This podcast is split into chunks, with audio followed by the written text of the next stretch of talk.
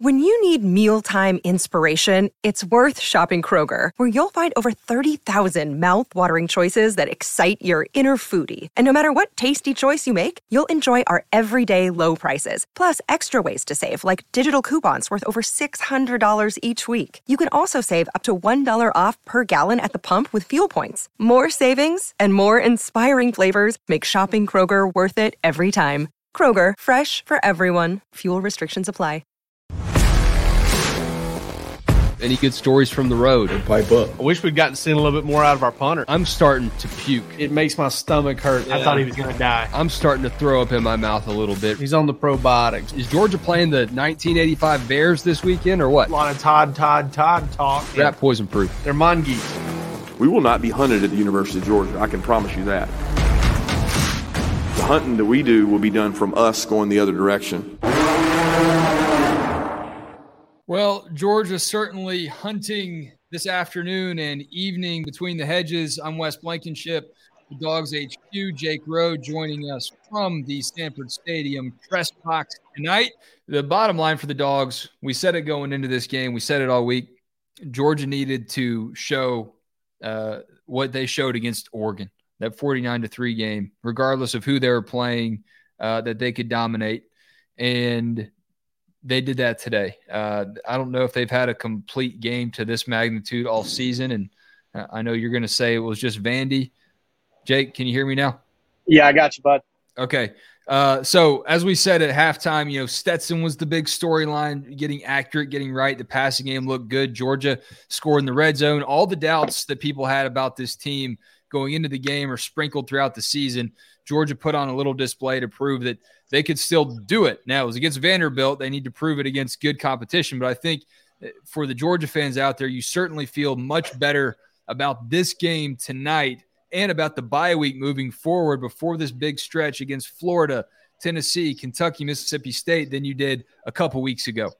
There's no doubt about it, Wes. And um, listen, I'm not going to sit here and say Georgia won anything more than one ball game the way they played today, but I, it was a reminder that if you forgot about week one and you forgot about, you know, the first half of week two and you forgot about week three and the first quarter or so of week, you know, four, this team can get off the fast starts. This team team can come out and look like it's ready to play and not play sloppy football. You know, I, you know, I'm sitting here looking at the game, right? And I'm looking at kind of the stats as I, you know, go over because, you know, like I said, whenever I talked to you at halftime, I didn't know that it was that good for Stetson throwing the ball. Well, looking at some other stuff, um, three penalties for 29 yards today. Um, massive. I mean, that was that's the kind of thing you get you need to get back to if you're Georgia. No turnovers. Again, massive. Um, you know, first time in the past, you know, Georgia I think went the first what was it, four three games, three or four games with no turnovers. And then they had like a little stretch there of three straight games where they turned it over in every game. Uh, turned it over twice against uh, Kent State and and Missouri each.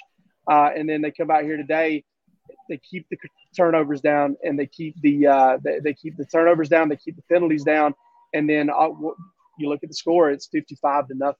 Um, you know, it's, it's Georgia outscoring Vanderbilt uh, on a two-year stretch here, 117 to nothing. I think is what it is. Wow. Vanderbilt has a, Vanderbilt hasn't scored a touchdown on Georgia since four seconds left in the first half in 2018. That's the last touchdown Vanderbilt scored against Georgia. So, um, dominant effort. Uh, you know what you should see from Georgia. I say that knowing that, hey, you know, Vegas had them favored by 37 and a half. I, we, we know what that means. You know, that and a dollar will buy you, you know, won't even buy you a Coke anymore. That and $2 will. uh, but um, 55 nothing, I don't know. I don't know if you should expect any team to beat any team quite like that. And uh, Georgia came out and played really well today on both sides of the ball. Yeah, I don't care who you're playing. 55 nothing looks good. Uh, thanks for watching, tuning in with us live on the Georgia Show as we break down this Georgia Vandy 55 nothing victory. I know uh, many of you have eyes on Knoxville at the moment, so I, I get that. You may catch this show uh, on a replay, and we certainly get that. But we invite you to hit subscribe on DawgsHQ's YouTube channel and on your podcast platform of choice. Jake, we can get all to we can get to all the X's and O's, all, all the great things that Georgia starters did today, but I, I want to highlight just to start the show a feel good day for a lot of Georgia's individuals. You saw Dom Blaylock uh, with the touchdown grab. You saw Arik Gilbert with his first catch and his first touchdown. And EJ Lightsey fittingly finishes the game with the final tackle. So I wanted to highlight that those guys. A lot will get lost in this score, 55 to nothing. Georgia dominates, ho hum. It's just Vandy. But those stories right there, maybe not the stories of the game, but cool stories nonetheless for those dogs. Yeah, I mean, Dominick Blaylock, two ace, two torn ACLs in the same knee. Right, comes out today, has another productive game. He's had he had had two in a row, um, and has a very productive day today with a touchdown catch that I, I think was probably one of Georgia's better plays of the day, considering the situation, considering the way it went down. But uh, you know, doing that twice in the same knee. Um, listen, man, I've torn. I, I had a torn ACL before.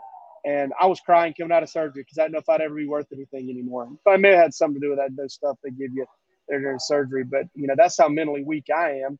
Hmm. And, uh, you know, Dominick Blaylock came back from two of them and uh, is now, you know, becoming a, a real significant part of this Georgia offense. Arik Gilbert, I don't even know what to say there because there's so much I don't understand and so much everybody needs to understand that they don't understand. Um, I read the Facebook comments. We post stories on them folks need to get a grip. You're folks a braver kind of, man than I am. I, I don't to, even let to, my eyes meet them. Those folks need to kind of grow up a little bit because they don't know what the kid's been through. Um, and you know, for him to kind of look, you can say what you want about him not living up to five star expectations. He never asked for that. Um, but it does look to me like he's committed to keeping keeping on, keeping on, and there's something to be said for that. Um, yeah, Georgia's Georgia's stuck with him, and you know I've had people ask me, you know, before games, after games, buddies text message threads. Why does Georgia feel the need to invest so much in him? And uh, again, there's a lot going on with his personal story that we don't even know about. And I don't want to speculate about it, but for Georgia to appreciate his career, his skills as a football player, whether he's able to use them right now or not. I mean, I think it says a lot about Georgia and it says a lot about him to still be out there and to still even trust him to go. I mean, last week, uh, or two weeks ago, we heard Kirby Smart answer the question about why he traveled to Missouri, even though he hadn't been playing. I mean, there's clearly uh, some loyalty, some allegiance, but also uh, a lot of heart on both sides of that relationship. No doubt about it. And good on Kirby Smart and Georgia for being committed to him and committed to his uh, healing and well being and whatever he's dealing with. And good on him for keeping it going. And then, you know, you brought up EJ Lightsey. I mean, it, it, doesn't seem like that long ago that we were getting news that kid had had been on the wrong end of a of a shooting, you know, and, and there's never a good end to that. But um, and for him to kind of be out there doing what he's doing, just really impressive, just really impressive stuff. And then you want to add something else impressive. I mean, you know, it was more than just Cash Jones. Cash Jones rips off a touchdown run there at the end of the game, a walk on running back, a guy that, you know, probably has, you know, gotten his tail kicked in practice quite a few times uh, by all of these starters and really good football players that Georgia recruits. But not just Cash Jones, Nyland Green, um, you know, coming up with that, you know, pressure, just the way Georgia's reserves on both sides of the ball finish that ball game. It's not 55 nothing if those guys don't do what they do. Uh, I know that we're going to wait for Kirby to give us updates, and all those uh, updates will happen real time over at dawgshq.com as Palmer Thombs is in the media availability portion of Georgia's evening right now. Uh, but did you hear anything about Ladd McConkey and or Xavier Truss? Both of them left that game late with some injuries. It appeared. Didn't hear anything about either guy, but um, and I didn't really observe much about Truss uh, once he came off the field. Uh, Ladd, you know, listen, it's it's hard to tell. You know, we you remember when we said after the the uh, Samford game, AD didn't come back to the sideline Kirby said he could have went back in that game. We kind of, you know, had to shake our heads at that a little bit simply because he never came back to the sideline after going into the locker room. Ladd never went to the locker room, went to injury tent for about three or four minutes. He came out, helmet on, walking around without a limp, stood right beside the offensive huddle the rest of the way. Looked like he was trying to get back into the ball game. Um, I know I saw Kirby had a little short conversation with him after he came back in, probably tell him, you know, you're not going back in unless we absolutely have to have you. If I had to guess what that was, but I think that Ladd's behavior after, you know, going into the injury tent and coming out is probably a good sign for Georgia going forward as far as his ankle, what appeared to be an ankle injury. Uh, we invite you here at dawgshq.com for more updates and news like that as it breaks. Uh, our $1 for one year premium membership. A lot going on, not just in those breaking stories, but a lot of fun uh, on the message boards on days like this when you've got people watching the Braves commiserating about that, watching Georgia, watching this Alabama Tennessee instant classic of a game, uh, some instant classic comments as well over the DawgsHQ message board for y'all to enjoy too. Jake, uh, big picture, looking at this team right now and looking ahead to the bye week and that stretch uh, in late October, November here. We said this is what Georgia needed to do. We also said they needed to get healthy.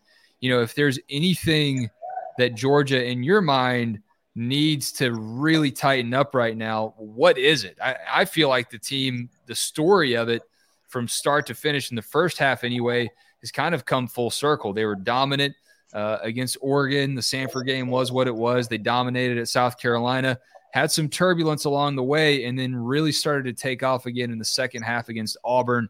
And obviously, in this game, too, being really physical and executing really well. You've seen Georgia teams get hot at the right time. And in some cases, you wonder is the bye week perfect timing or is it going to disrupt the flow? I'm of the mind that uh, the flow is great, but this team really needed to get healthy first and foremost. Yeah, they do. They really do need to get healthy. I mean, they got to get AD Mitchell and Smael Mondon and Jalen Carter um, back, Chaz Chambliss, uh, Trezmen Marshall 100%. Uh, they've got to get some of those things worked out. You know, probably Stetson's probably going to be a little sore. He took some hits there in the second half when Vanderbilt just started bringing everything and everybody that they possibly could. Um, even lined up with, I believe, 12 men on the field there at one point. Another day is here, and you're ready for it. What to wear? Check. Breakfast, lunch, and dinner? Check. Planning for what's next and how to save for it? That's where Bank of America can help. For your financial to-dos, Bank of America has experts ready to help get you closer to your goals. Get started at one of our local financial centers or 24-7 in our mobile banking app. Find a location near you at bankofamerica.com slash talk to us. What would you like the power to do? Mobile banking requires downloading the app and is only available for select devices. Message and data rates may apply. Bank of America and a member FDIC. Um, you know, I would say, Wes, if there's one thing, and, and Kirby talks about this, uh, about it being a work week. I'm sure we're going to hear that about the bye week being a work week. They're not going to take it off. Got to work on tackling. I thought their tackling today – wouldn't show by a 55 to nothing score. Some of that's, you know, because of a turnover that Georgia created. Um, but uh, I think that the, one of the main things that Georgia's got to work on, they got to get the guy on the ground a little bit better, especially the secondary. They just didn't tackle that well today. Um, and, uh, you know, it almost kind of, you know, jumped up and bit them, I guess, a little there at the end of the first half when Vanderbilt got a chance to score. Um, Georgia had a chance to get a tackle there and work on its two minute offense, but uh, couldn't because they didn't get a tackle. So that's something that's it's got to get addressed, and I'm sure Kirby's going to be all over it. I think he probably addresses it when they tackle tackle well.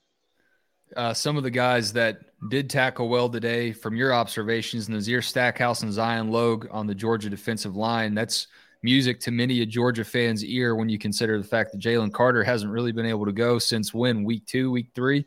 Yeah, they they that group has done a really good job. Great job last week of holding up against the run. I mean, I know Auburn um, kind of got some things to spit out there for uh, for Robby Ashford, and what a game he played today against Ole Miss. But um, you know, they that that defensive front has grown up quickly. You're seeing a lot of Bear Alexander up there.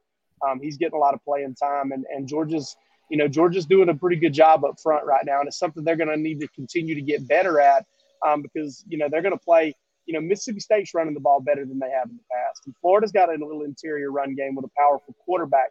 Uh, you know, Tennessee, you know, for all the talk that Hendon Hooker gets, they run the ball well as uh, you know too. So Kentucky, obviously with Chris Rodriguez and and Smoke and those guys, they're they've got an effective rushing attack. It's something that Georgia's gonna have to keep progressing at. But I have no doubt that that meter, you know, that that little Madden meter of how good they are at stopping the run goes up a little hmm. bit uh, just by getting Jalen uh, Jalen Carter back.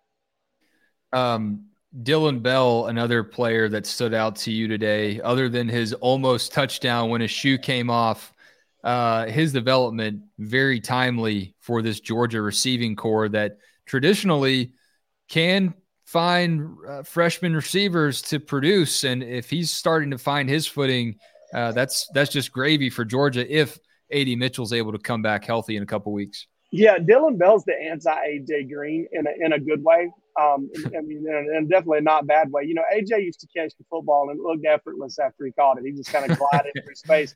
Dillon Bell catches the ball and it looks like he just has a bad case of the wants. He works for everything, man. He just it's, it's just so intense. And uh, you know, it's not like he's fighting it. You can just tell that he's he's getting after. He runs like, you know, he runs like you know, Knowshon Moreno used to get in the open field, and you're like, man, what are you trying to get away from?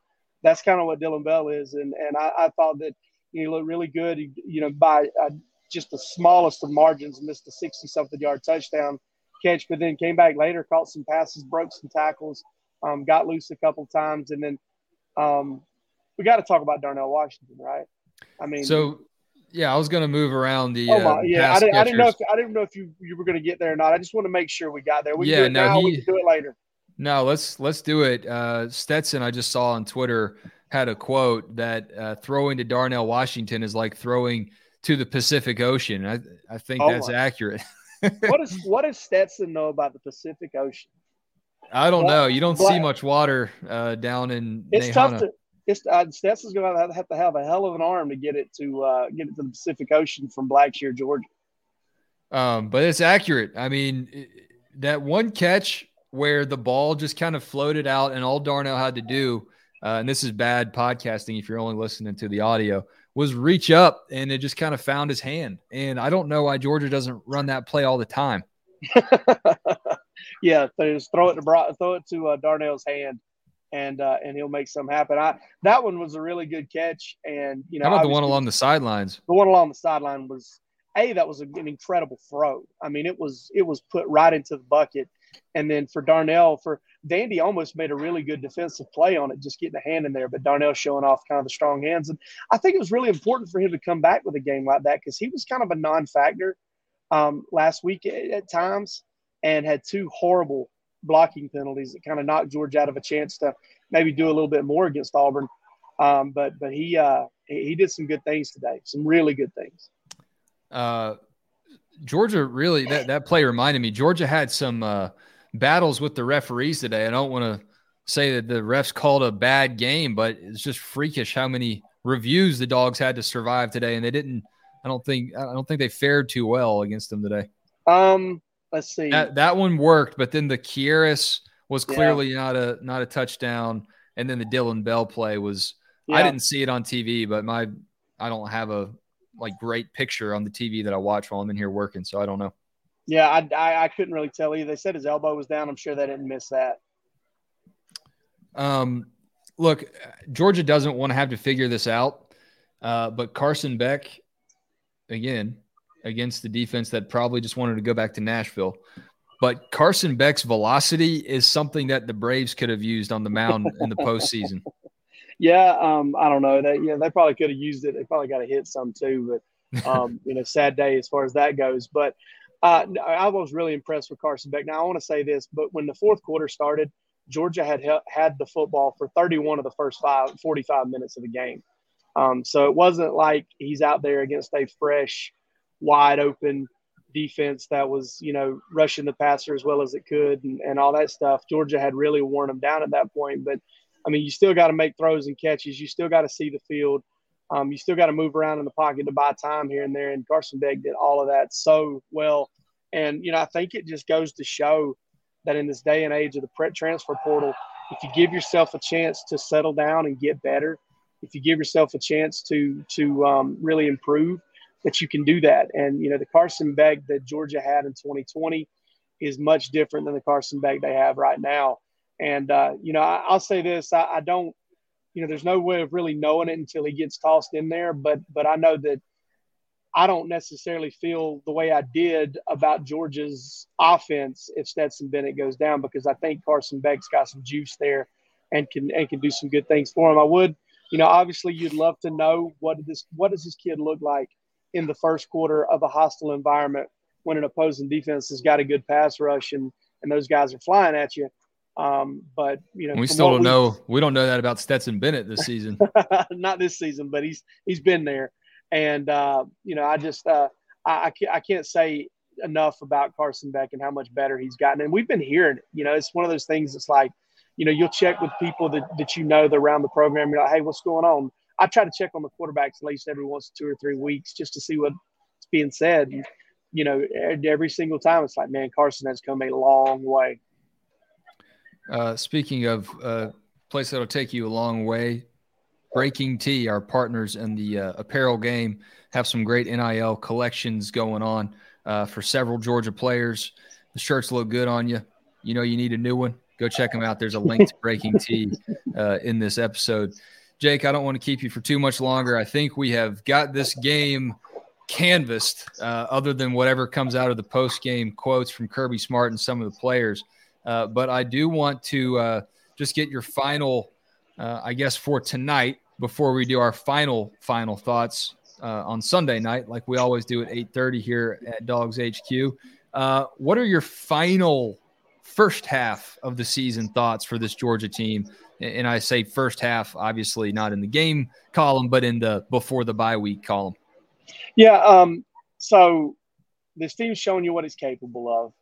And I've talked about this numerous times is, you know, the, the challenge is, is trying to incrementally increase that ceiling, incrementally increase that floor to the point that when you play, when you play poorly, um, you're still good enough to win games. And when you play really well, you're good enough to beat anybody on their best day. Um, you know, I, I think Georgia's getting there. I think it's happening. I think they responded well to some adversity that they went through there a couple weeks in a row there with Kent State. Some adversity they created themselves with turnovers and, and things of that nature.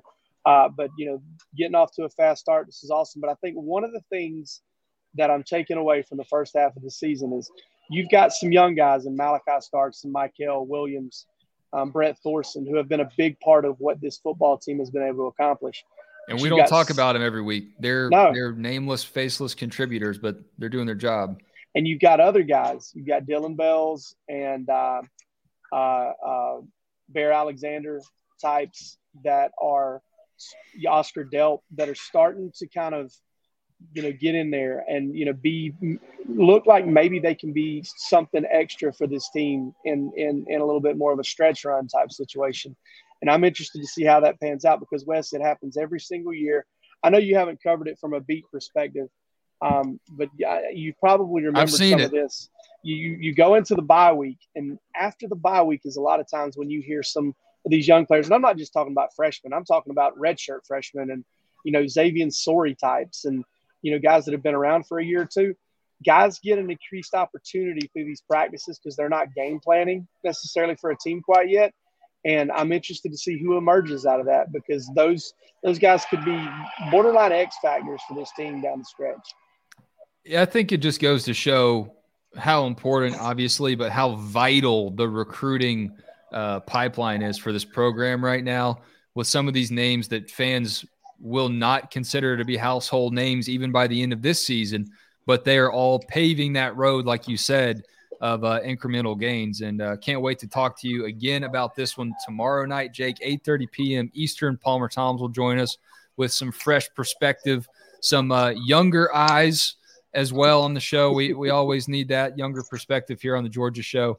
Uh, so go ahead and hit subscribe on our YouTube channel. Catch us then as we have a full picture of this weekend's SEC games. We record this, you know, the Bama Tennessee game is still uh, wrapping up, maybe going to overtime. Going to get some extra football there. But we don't know what Kentucky and Mississippi State are, are going to look like and what that story uh, will be coming out of that one. So catch us Sunday night as well. Thanks again, as always, Jake. We'll do it again soon, man. Right, dude. Hello, it is Ryan, and I was on a flight the other day playing one of my favorite social spin slot games on chumbacasino.com. I looked over the person sitting next to me, and you know what they were doing? They were also playing Chumba Casino. Coincidence? I think not. Everybody's loving having fun with it. Chumba Casino is home to hundreds of casino style games that you can play for free anytime, anywhere, even at 30,000 feet. So sign up now at chumbacasino.com to claim your free welcome bonus. That's chumbacasino.com and live the Chumba life. No purchase necessary. VGW, void, prohibited by law. See terms and conditions 18 plus.